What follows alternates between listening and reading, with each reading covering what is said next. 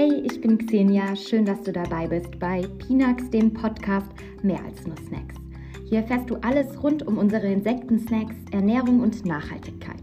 Ich spreche mit spannenden Gästen, entdecke die neuesten Foodtrends und vieles mehr. Auf los geht's los. Viel Spaß bei der aktuellen Folge. Hallo und herzlich willkommen zu einer neuen Podcast-Folge von Pinax Mehr als nur Snacks. Schön, dass du wieder mit dabei bist. Und wie eigentlich immer bin ich auch heute nicht alleine, sondern habe einen ganz spannenden Gast zu Besuch, denn mir virtuell gegenüber sitzt Dr. Martin Völker. Er ist der Direktor eines ganz besonderen Museums in Berlin. Deswegen sage ich erstmal Hallo und schön, dass du da bist. Hallo. Ich möchte auch noch gar nicht so viel über dich selbst verraten, sondern bitte meine Gäste meistens selbst sich vorzustellen. Also Martin, stell dich doch erstmal selbst vor. Wer bist du und was machst du so? Mein Name ist Martin André Völker und ich bin Direktor des Disgusting Food Museum in Berlin-Mitte. Nebenbei aber auch noch Schriftsteller und Fotograf. Also sehr spannend, ein weit umfassendes Feld. Erstmal vielen Dank für die ganz kurze Vorstellung. Und du hast es ja auch schon im ersten Satz so ein bisschen angesprochen. Du bist der Direktor des Disgusting Food Museums in Berlin. Und Disgusting heißt ja widerlich, eklig. Was genau ist das denn dann für ein Museum? Wir entführen unsere Gäste in die Welt der Nahrungsmittel. Wir zeigen nicht das, was ekelhaft ist, sondern das, was uns ekelhaft vorkommt. Das ist so ein kleiner oder auch großer Unterschied. Das kann sehr unterschiedliches sein und das macht es spannend. Die oder der eine findet Spinnen auf dem Teller super, andere wollen, dass der Käse auf dem Brot übel riecht.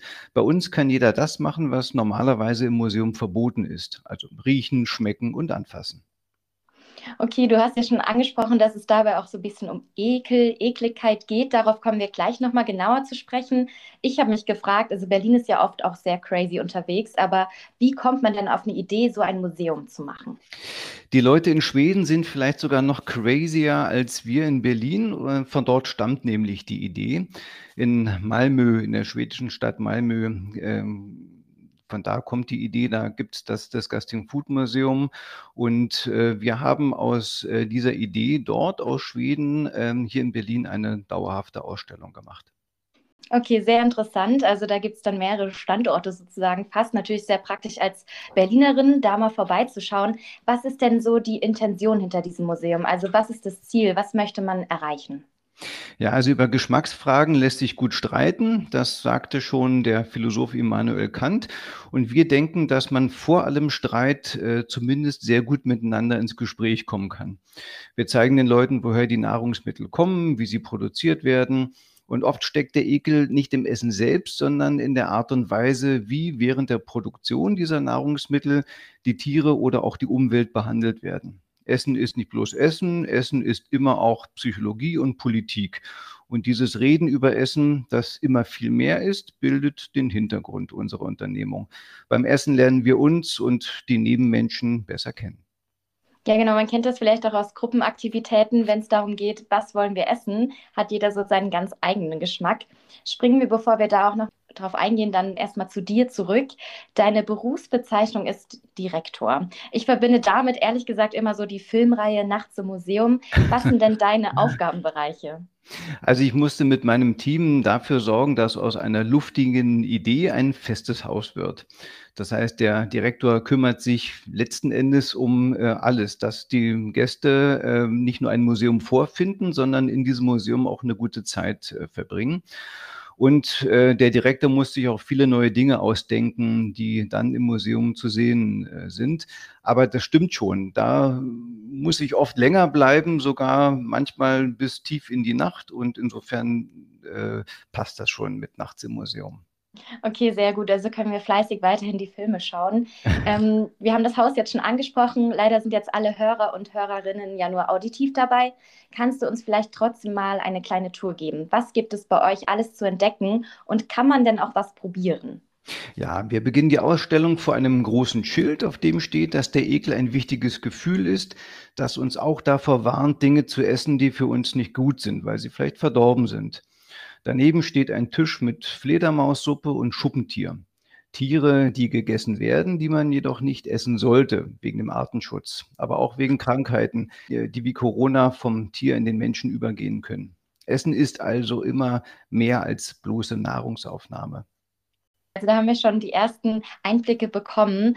Was ist denn das Highlight? Was schaust du dir am liebsten an oder was ist dein persönliches Highlight, wenn du unterwegs bist in dem Museum? Sehr gern mag ich die Durianfrucht. Ähm, das äh, ist auch so eine Frucht, die man als Kotzfrucht äh, bezeichnet. Sie ist ungefähr Honigmelonen groß, schmeckt aber ähm, ganz anders, nämlich nach einer Mischung aus Ananas und äh, Zwiebel. Sehr spannend, weil hier zwei Geschmackswelten vereint sind, die wir sonst nur getrennt kennen. Ja, habe ich auch schon mal gehört, die Frucht, aber tatsächlich auch noch nie probiert. Wäre auf jeden Fall mal ein Versuch wert. Natürlich, ich von Pinax muss es auch fragen, gibt es denn bei euch auch Insekten? Wenn ja, welche Insekten habt ihr und wie reagieren Besuchende darauf? Selbstverständlich gibt es bei uns auch Insekten. Dafür ist unsere sogenannte Tasting Bar vorgesehen. Und an der äh, offerieren wir an unsere Gäste Mehlwürmer, Buffalo-Würmer, Grillen, aber auch Käfer. Die Kinder, die zu uns kommen, Kinder und Jugendlichen, haben da keine großen Schwierigkeiten, aber die wirklich Großen, die Erwachsenen, die winnen sich denn etwas und stellen aber schließlich fest, dass das gut schmeckt und ähm, dass man mit Insekten den kulinarischen Horizont ein bisschen weitermachen kann. Genau, diese Reaktionen kommen mir sehr bekannt vor, wenn man sagt, wir arbeiten mit Insekten. Da ist erstmal diese große Überwindung, das zu probieren. Und wenn man es dann aber probiert hat, meistens, huch, das schmeckt ja echt ganz lecker oder auch sehr kross, nussig. Ähm, das kennen wir von Pinax sehr, sehr gut. Gehen wir nochmal aber auf dieses Gefühl zurück, warum da vielleicht überhaupt eine äh, Überwindung da ist, dieser Ekel. Was beschreibt denn Ekel genau? Können wir dieses Gefühl nochmal genauer beschreiben? Das Gefühl entsteht, wenn etwas, weil es schlecht ist, ähm, übel riecht oder schmeckt. Das Gefühl kommt aber auch, weil uns etwas fremd vorkommt, weil es dort, wo wir leben, weil wir es da nicht kennen. Und wir geben den Gästen die Möglichkeit, äh, dieses Fremde kennenzulernen und so Fremdheit äh, abzubauen. Und dazu gehört, dass wir das, was man für ekelhaft halten kann, möglichst schön präsentieren, damit die Fremdheit da noch schneller überwunden werden kann. Okay, also geht es auch um eine Art der Präsentation. Ich persönlich empfinde nämlich Ekel auch immer als sehr individuell. Ich denke dabei vor allen Dingen jetzt an Koriander. Die, das lieben manche Menschen und manche mhm. hassen das total, weil sie sagen, das schmeckt für mich nach Seife. Ähm, Gibt es da noch mehr solcher Beispiele, wo man sagen kann, das findet der eine super eklig und da steckt einfach was ganz anderes dahinter, als nur dieses eigene Gefühl. Ja, das haben wir eigentlich bei allen Sachen bei uns im Museum. Also vor jedem Exponat gibt es immer zwei unterschiedliche Meinungen. Äh, der oder die eine finden das total klasse und die anderen finden das total widerwärtig. Also Ekel ist beides. Ekel ist immer meine persönliche Sache. Äh, Ekel ist aber auch immer die Sache derer, mit denen ich zusammenlebe.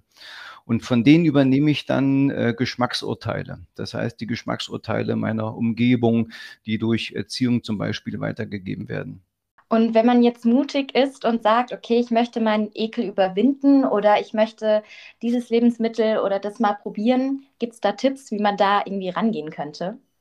Ja, also viele Leute kommen etwas aufgeregt zu uns, äh, manche vielleicht sogar ein bisschen skeptisch und haben an der Tasting Bar sogar so etwas wie Angst, aber alle gehen beglückt wieder raus. Ähm, das ist so ein bisschen wie bei Bungee-Seilspringen. Die Spannung löst sich schnell, äh, also nicht das Seil, nur die Spannung.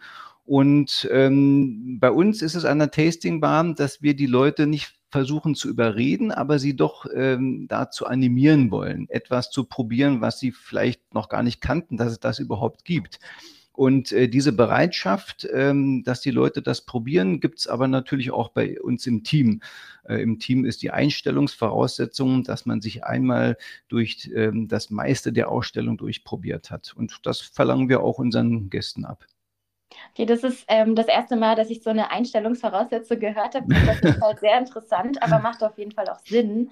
Äh, wir sind ja jetzt kurz schon auf die Besuchenden eingegangen. Was sind denn so die Rückmeldungen der Besucher, Besucherinnen? Mit welchem Gefühl spazieren Sie denn aus einem Tag in diesem Museum heraus? Ja, also das Glücksgefühl ist bei den Leuten ganz groß. Wie gesagt, also viele kommen ähm, zu uns und haben im Kopf, ähm, dass äh, es nicht nur Englisch Disgusting Food Museum heißt, sondern die Leute denken, sie kommen zu uns und befinden sich in einem Raum, wo es so aussieht oder so riecht oder so, ähm, so viele Dinge passieren, die man so nur aus dem Fernsehen kennt, so aus dem Dschungelcamp. Und stellen dann aber wiederum fest, dass man das auch sehr sachlich äh, und sehr erlebnisreich beschreiben kann und man da einen positiven Eindruck bekommen kann. Und mit dem geht man auch raus und der bleibt dann auch bei den Leuten drin. Okay, also es ist nicht so, dass man sagt, huch, ich habe mich den ganzen Tag geekelt, sondern Richtig. hey, ich habe da neue Dinge entdeckt und auch mich vielleicht ein bisschen mehr entdeckt.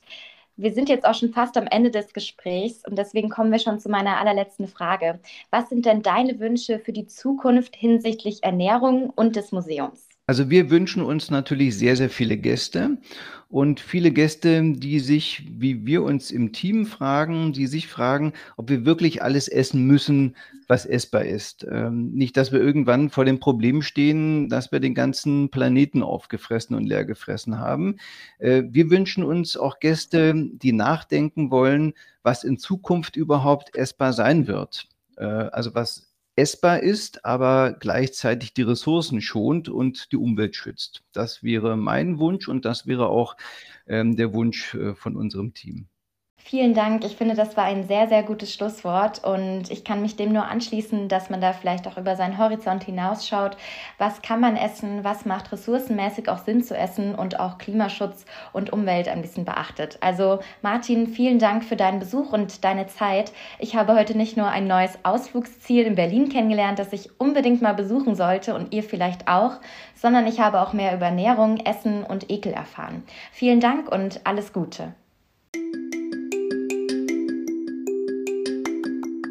Das war's mit der aktuellen Folge. Wenn du mehr hören willst, dann schau doch mal in den letzten Folgen unter Pinax, mehr als nur Snacks, hier auf Spotify vorbei und folge uns dort auch gerne. Noch mehr von Pinax gibt es auch auf Instagram oder unter pinax.de.